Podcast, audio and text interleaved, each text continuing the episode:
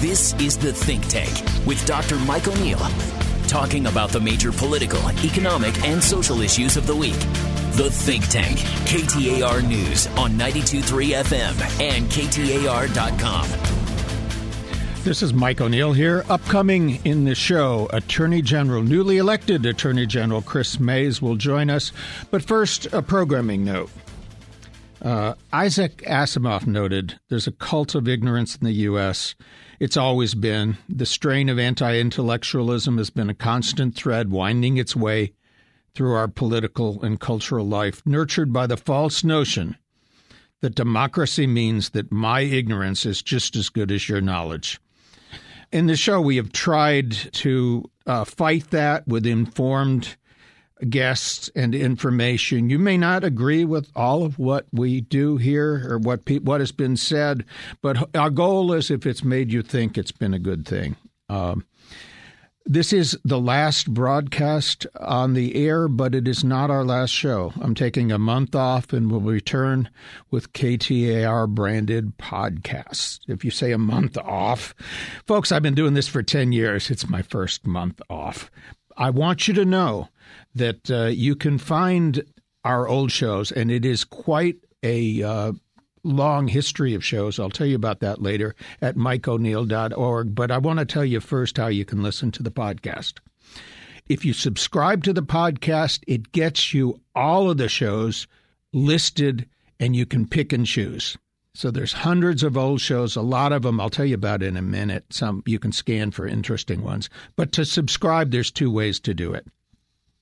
One is go to ktar.com. There's a button there that says podcast. You go that and you see the think tank. And then you have, if you use one of several podcast players, including the one that's used on Apple, Spotify, and a couple of others, you can click on that and that'll subscribe to you.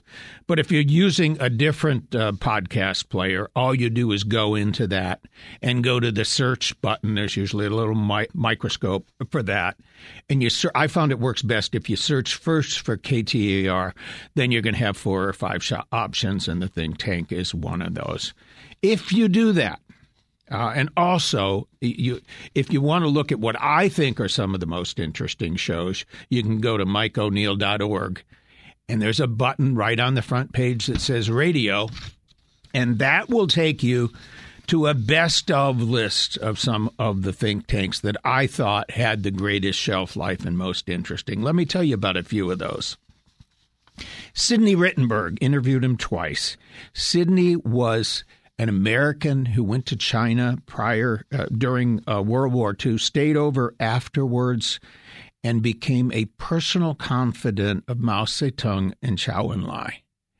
This man, and by the way, came back many years later after about 40 years in China and became a confidant and advisor to people like Henry Kissinger and Bill Gates. This man recently deceased, was a part of history, and he came in and shared his uh, findings and observations with us. One of the most fascinating men, perhaps the most, truly the most interesting man in the world. Marty Latz, expert and negotiator, talked about several issues relating to is Donald Trump a great negotiator, negotiating with Korea and China and uh, and his life uh, as a negotiator in the Clinton White House.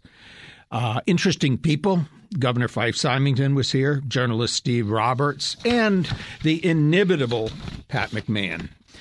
Lawrence Krauss is one of our favorites. He's a public intellectual, a physicist, and uh, observer about the status of science in our world. A spiritual disciple, I would say, of Carl Sagan, if you need an example of it. An old buddy of mine, um, Dave Tierney, uh, was a participant in Freedom Summer in 1965, which was an early attempt by groups of students to confront segregation in the South, which was done at personal risk. Some of those folks famously ended up dead. What's it like in Arizona prisons? First-hand prisoner account from a middle-class woman who ended up in prison. Books. Uh, Linda Valdez, Terry Greene Sterling wrote about life in the Arizona, separate books about the migration process and life in the Arizona desert.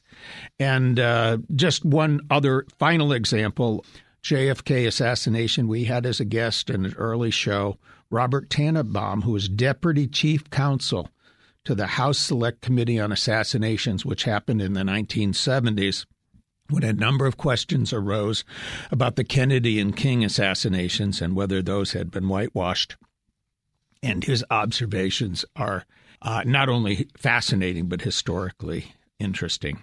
So that's basically how you do it. I'd encourage you to subscribe. The way to get podcast, if you're not somebody who does that yet, I'd encourage you to do so. It's a wonderful thing. These, you, when you subscribe, they just appear in effect in your podcast player and uh, you can listen to them anytime you feel like it, and you can pick and choose. You can look, you know, it's got a couple of lines in there with a topic, and uh, uh, you can choose only the ones that are most interesting to you, not what happens to be playing on the radio at the moment. Well, moving along. I run across pithy little pieces of writing all the time. I usually copy them and file them somewhere. Last night I knew I had a segment to fill, so I culled through a bunch of these and I found some of the best. Um, one of the things I'd like to talk about, you're going to hear a lot about this in the news the debt ceiling. And the analogy that you need to use for the debt ceiling, it's not about how much the government spends. The analogy is in your personal life, it's not about what your household is spending or your spouse is spending. It's about you already spent the money. Now you got the credit card bill, and the question is, are you going to pay the bill? In other words, the cat's out of the bag. The obligation has already occurred. We know you're going to have to pay it. Why, why are you going to pay it? It's very much analogous to a credit card. If you don't pay the credit card bill, they're going to soak you for 24% interest or more, and you're going to be in debt for the rest of your life because you, you're going to be paying mostly interest rather than other things. By the way, the vast majority of federal spending is on Social Security, Medicare, national defense, and interest on the debt. I'll say that again federal, Social Security, Medicare, national defense, and interest on the debt. If you cut the rest of the government to zero, we still wouldn't have a balanced budget. That means, for example, no money for the FAA to keep planes from crashing, no money for building roads anywhere, or freeways or anything. Nothing other than those four things. So when somebody says cut spending, okay, fair enough. The right question is tell us what you're going to spend because it sounds because it's painless when you just say spending oh cut spending yeah you know you could put 10 people in a room and tell them and they all agree yes cut spending and then you ask them what they'd cut and no two people name the same thing so most of the things are in the budget because we want them there. So, uh, you know, why do we have a deficit? Well, we've been tax cutting for years. But even if you disagree with that, even if you want us to spend less, the solution is to spend the the debt ceiling is not the time to do that because with the debt ceiling, the moment you stop paying your bills, the federal government stops paying our bill, our credit rating goes to hell, and the interest that we pay on everything that we owe goes up because the United States federal government gets the lowest interest rate in the world because people have more faith in the United States government than anything in the world, basically. And uh, if you shake the faith in that, then uh, we're out of business. So I'll be back with a few more comments after the break, and then we'll have Attorney General Chris Mayes on the show. We'll be back in a moment. The Think Tank, KTAR News on 92.3 FM and KTAR.com. You've heard it said, I'm sure, that the definition of insanity is doing the same thing and expecting a different result. Well, I've been thinking about the border crisis. Um, this is a concern that's a result of increased numbers at the border, and the response has been more guards, more security devices. Question what would you say if somebody proposed taking our current border security budget and multiplying it times 26? In other words, we spend for every dollar not we're spending now, we'll spend 26. Does that seem over the top? Is that nuts? Well, that's exactly what we've done since the Clinton administration. We are spending 26 times what we spent, and that is adjusting for inflation. In real in in dollars, it's more than that, but 26 times what we were spending. 26 times, and has our border gotten any more secure? I think most would say no. We've got more people at the border than ever before. Why? We're not addressing the real problem. Are people at the border because of something at the border? No. They're at the border because of something that's happening in El Salvador, Honduras, Guatemala, and parts of southern Mexico. Dealing with that force, dealing with force at the border, is like a doctor treating a patient who's vomiting by putting duct tape over his mouth. He won't be able to vomit anymore, might save your carpet, but you surely haven't fixed anything. Want to get serious about border issues? Then take a look at the dysfunction in the areas that people are coming from.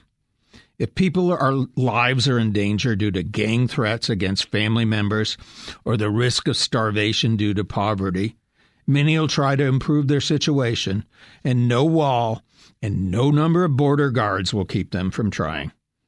Think economic development and gang eradication in those countries and you'll take away the reason these folks want to escape.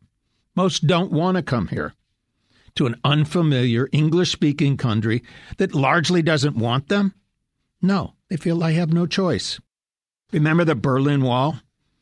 They used to machine gun people who tried to cross, but it didn't stop many from trying. And the East Germans had miserable lives without much hope of improvement, but nobody was facing starvation or death. Yet they still came. I'm tired of the border theater with politicians walking to the border pretending they're interested in solving the problem. Visuals like that show me that they're not serious or that they're succumbing to voices that demand that they engage in this kind of theater. If you're serious about the border, think about economic development and gang eradication in these Central American countries. If you're going to go anywhere, go there. After 40 years, of doing the same thing over and over and it's not working, don't you think it's time to try something different? Another thought, a different topic voter fraud. The notion that a voter would, on his own, attempt to deliberately engage in voter fraud seems illogical. Think of the penalties that are very high on the one hand, and by casting an illegal vote or two, you have no measurable chance of changing an outcome. That almost always requires at least thousands of bogus votes. Arizona had, I think, about a dozen cases of voter fraud in the 2020 election. Let me read you a typical case, and we have Chris Mayes coming on later. I think she can validate this. Melinda Subert, 57. She lives in the Phoenix areas and was one of those who got caught.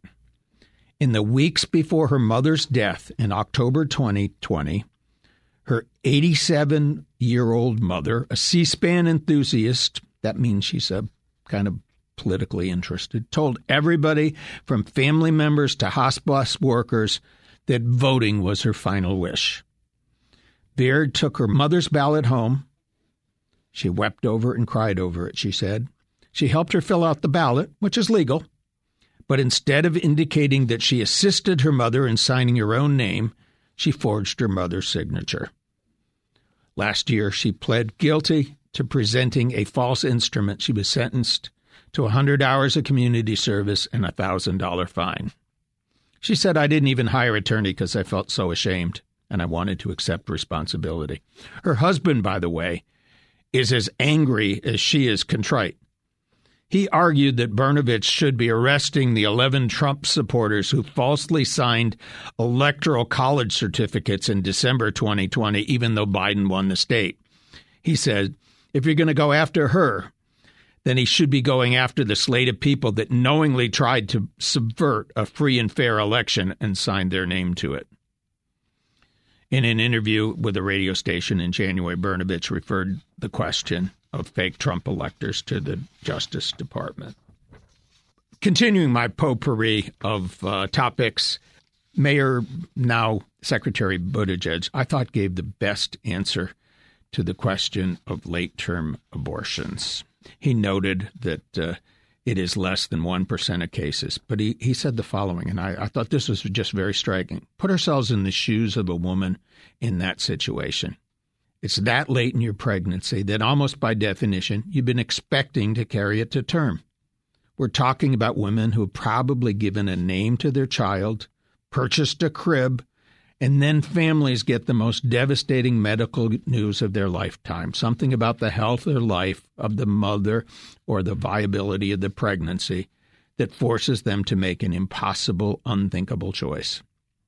And the bottom line as, is as horrible as that choice is the woman, the family may seek spiritual guidance, may seek medical guidance, but that decision is not going to be made better, medically or morally, because the government is dictating how that decision should be made. Best answer on that uh, subject that I have ever heard. Final final segment before we go to the Attorney General. Poetry, actually, an excerpt about the dangers of uncritical blind nationalism.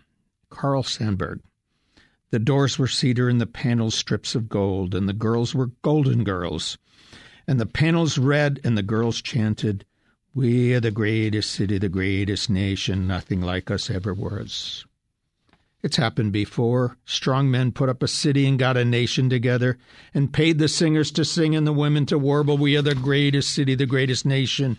Nothing like us ever was. And while the singers sang and the strong men listened and paid the singers well and felt good about it all, there were rats and lizards who listened, and the only listeners now are the rats and the lizard.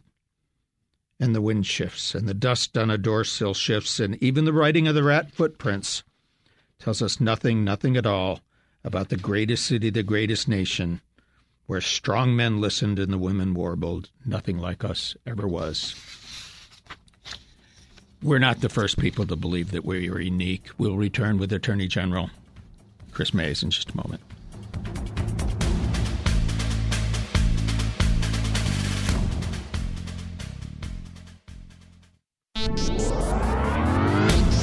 This is The Think Tank with Dr. Mike O'Neill, talking about the major political, economic, and social issues of the week. The Think Tank, KTAR News on 92.3 FM and KTAR.com.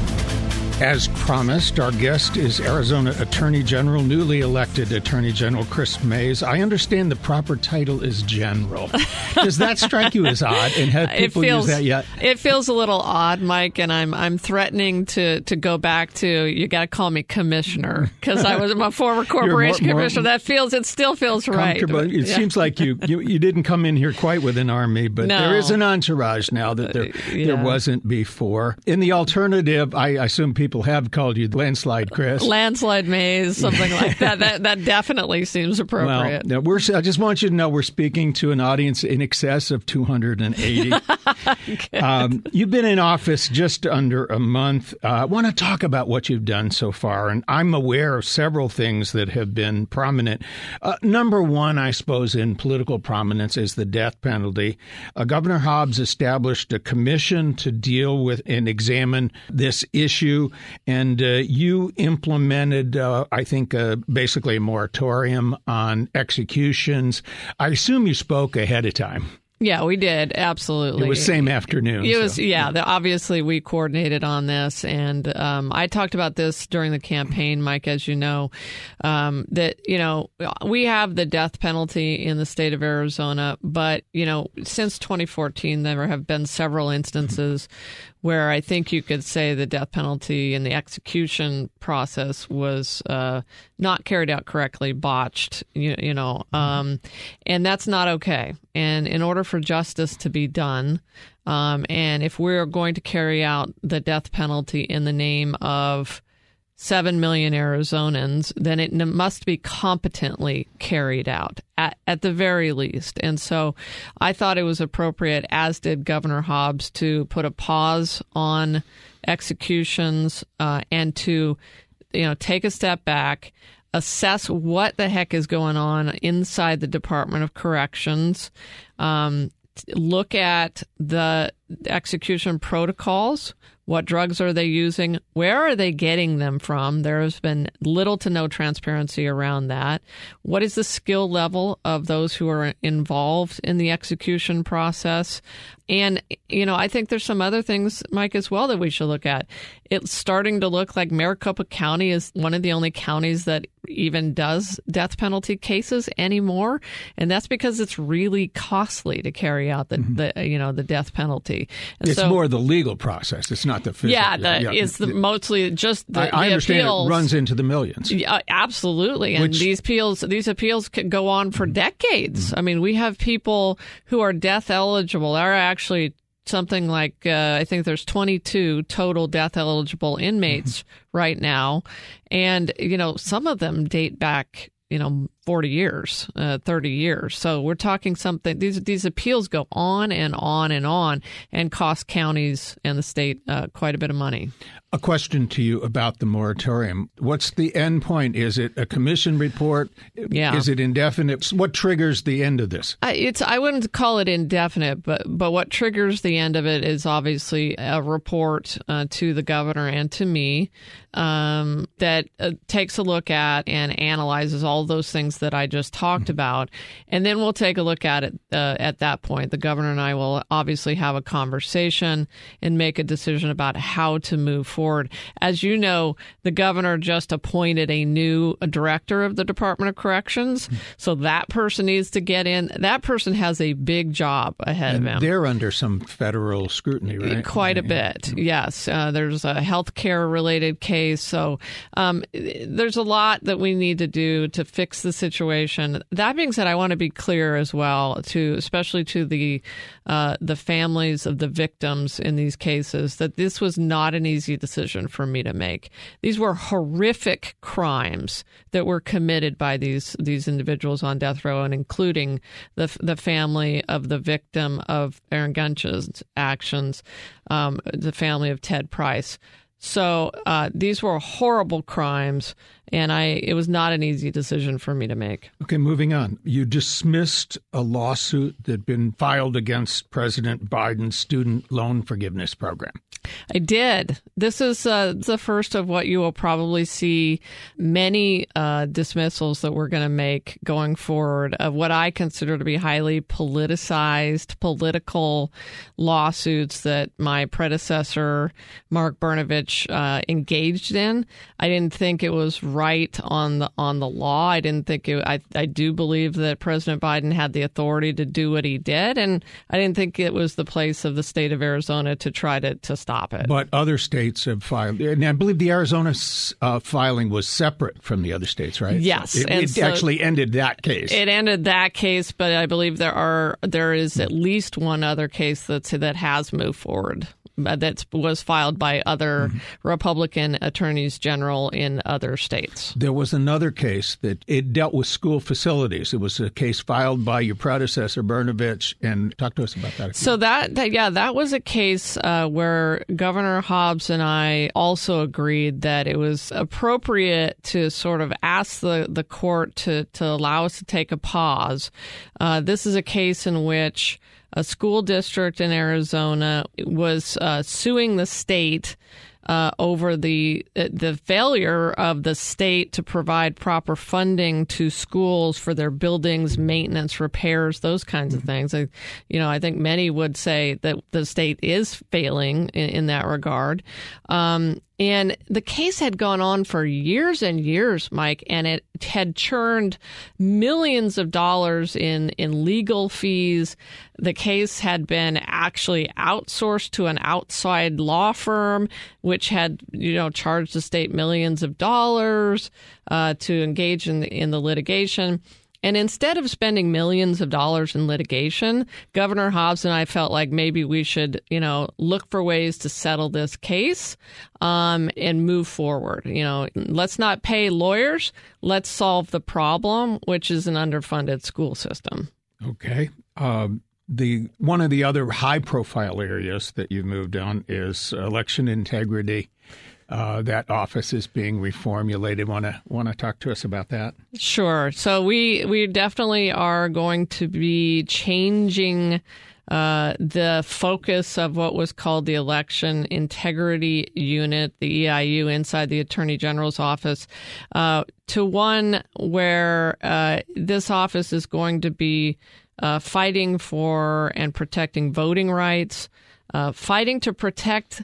Uh, elected officials and volunteers, elections volunteers, who are increasingly coming under uh, threat and intimidation. A number of our officials in this last election had police protection. Correct. Mm-hmm. And just think about that. Mm-hmm. Just think about the fact that we've gotten into a, a, situation in which elections officials, who are the bedrock of our of carrying out our democracy, mm-hmm. are needing police protection, are receiving death threats. The Yavapai County recorder and and her chief deputy resigned in the face of this.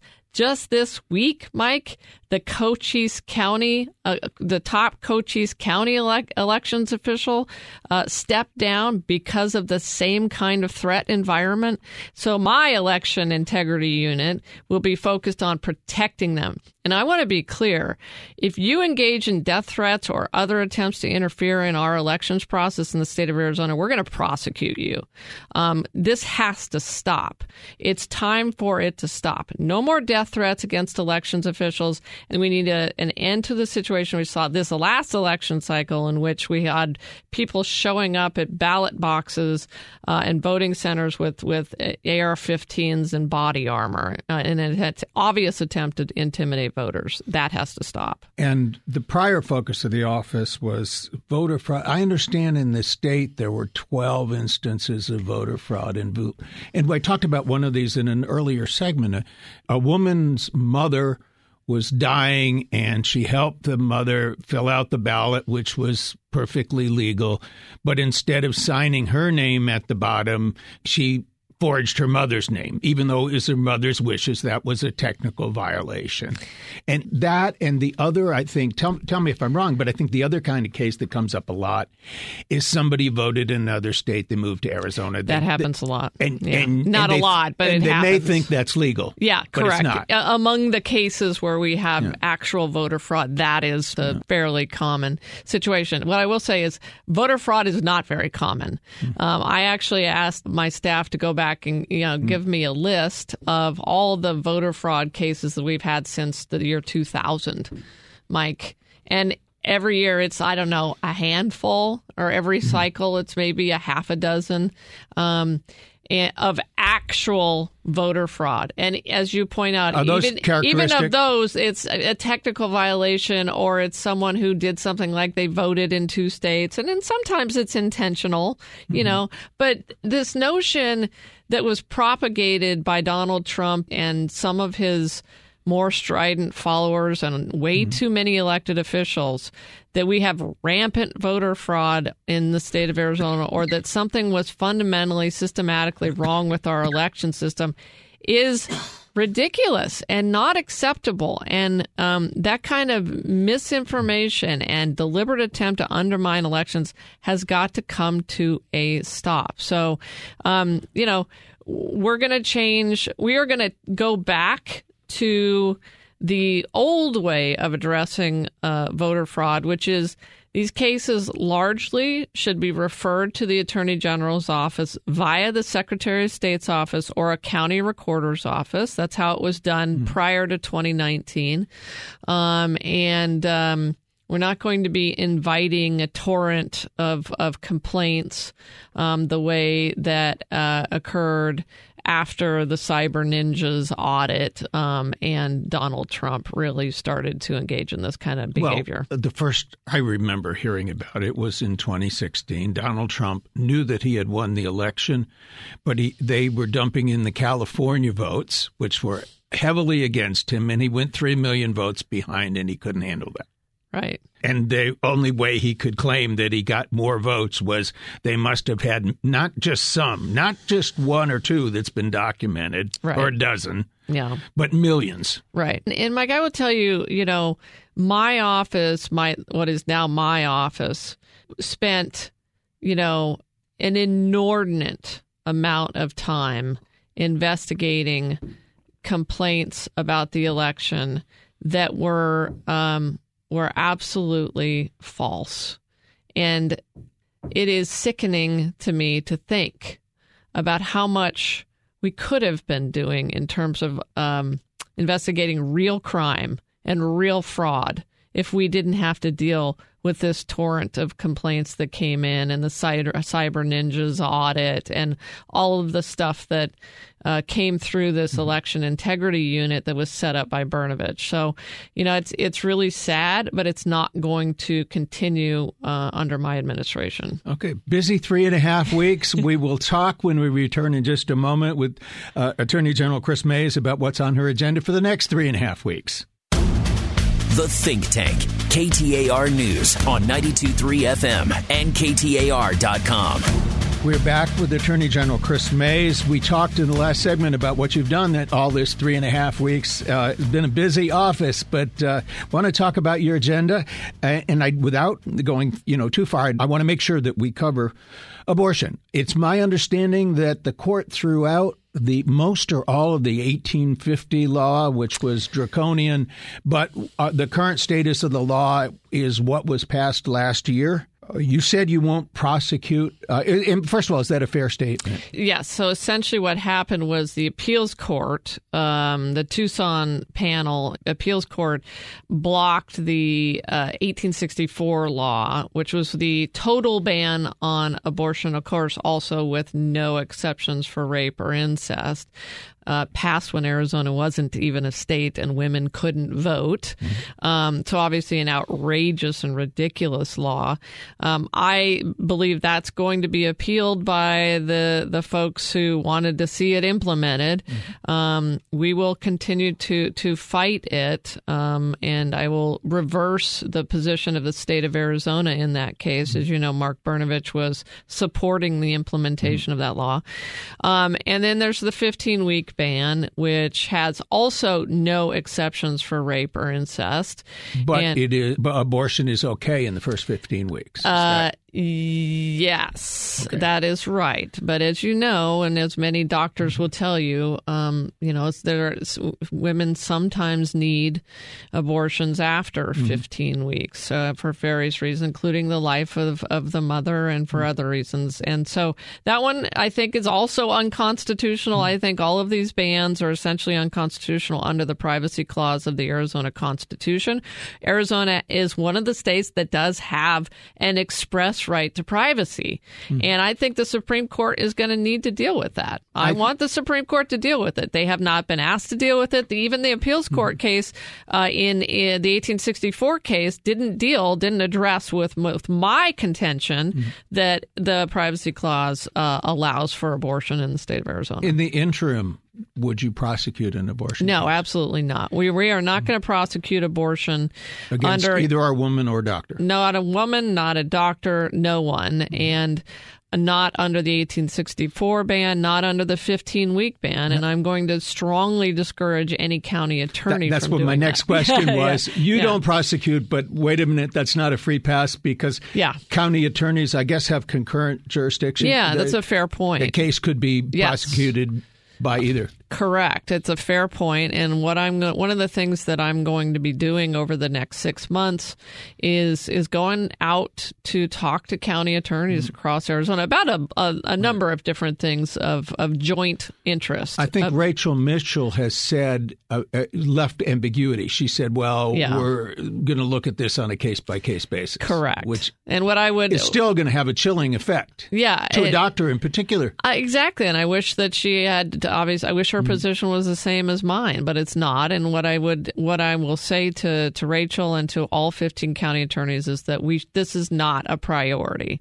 You know, we have real crime and to to fight in the state of Arizona, mm-hmm. real criminals to prosecute, uh, women seeking to exercise their right to privacy and to health care. Um, in the case of abortion, is not uh, should not be on the on the top line for any prosecutor in the state of Arizona. Moving along, I, I, huge, another huge issue facing the state of Arizona is water. Yes. Um, I went back and listened to a campaign commercial, and you railed about the Saudi Arabian alfalfa farm. Uh, my question to you: there was a prominent commercial ad. Yep. My question to you is: Is there anything legally that one can do about that, given property rights?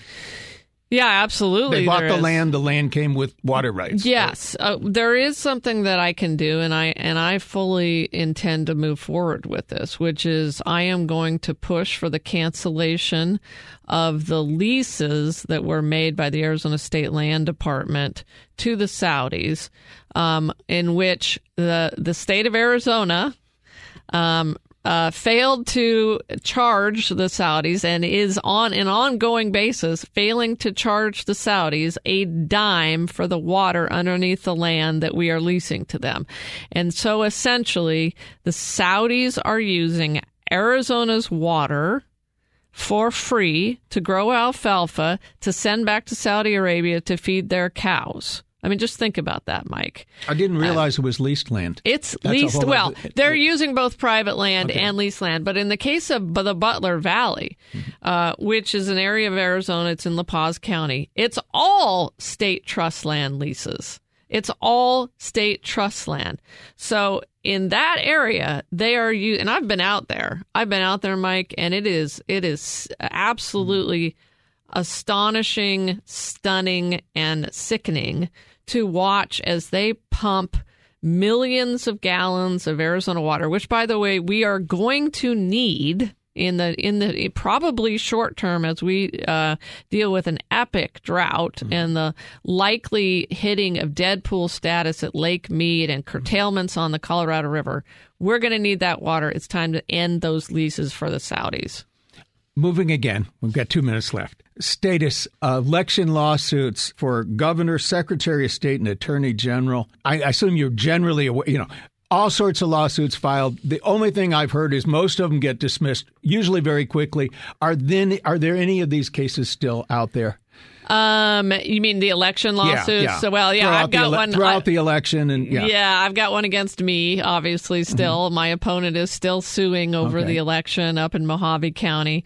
Um, and I, you're right. I think there's still, I think Kari Lake is still Mm-hmm. engaging in, in one. Um, I may be wrong about that. But, uh, you know, look, I don't expect those to succeed. We Mm-hmm. think that we will, I will continue to be the attorney general in the state of Arizona. Uh, there has to be some finality in our elections. And this is one of the things that I think that they're trying to do here, which is to just continue to sow doubt. And in a lot of cases, I think they're just trying to raise money. So it's, I think it's a giant uh, grift, quite frankly, uh, where folks uh, who lose uh, campaigns continue to raise money and continue to try to sow doubt in the minds of voters. Thank you very much, Chris Mayes. You promised you'd come back, and you did, and I appreciate that. I'll come back anytime. Uh, you'll you'll be invited anytime. Thanks, uh, Mike. uh, the folks in the in the newsroom are going to try to grab you on the way out. I know that too. If you want, Okay. Thanks for the warning. I got a call on the way in this morning. so- Okay. Anyway, uh, we are. Uh, this is the end of the show, and uh, as I indicated earlier, you can reach me at the website mikeoneil.org, and that is a vehicle to. Uh, uh, email and social media, and uh, you can subscribe to this podcast by going to ktar.com.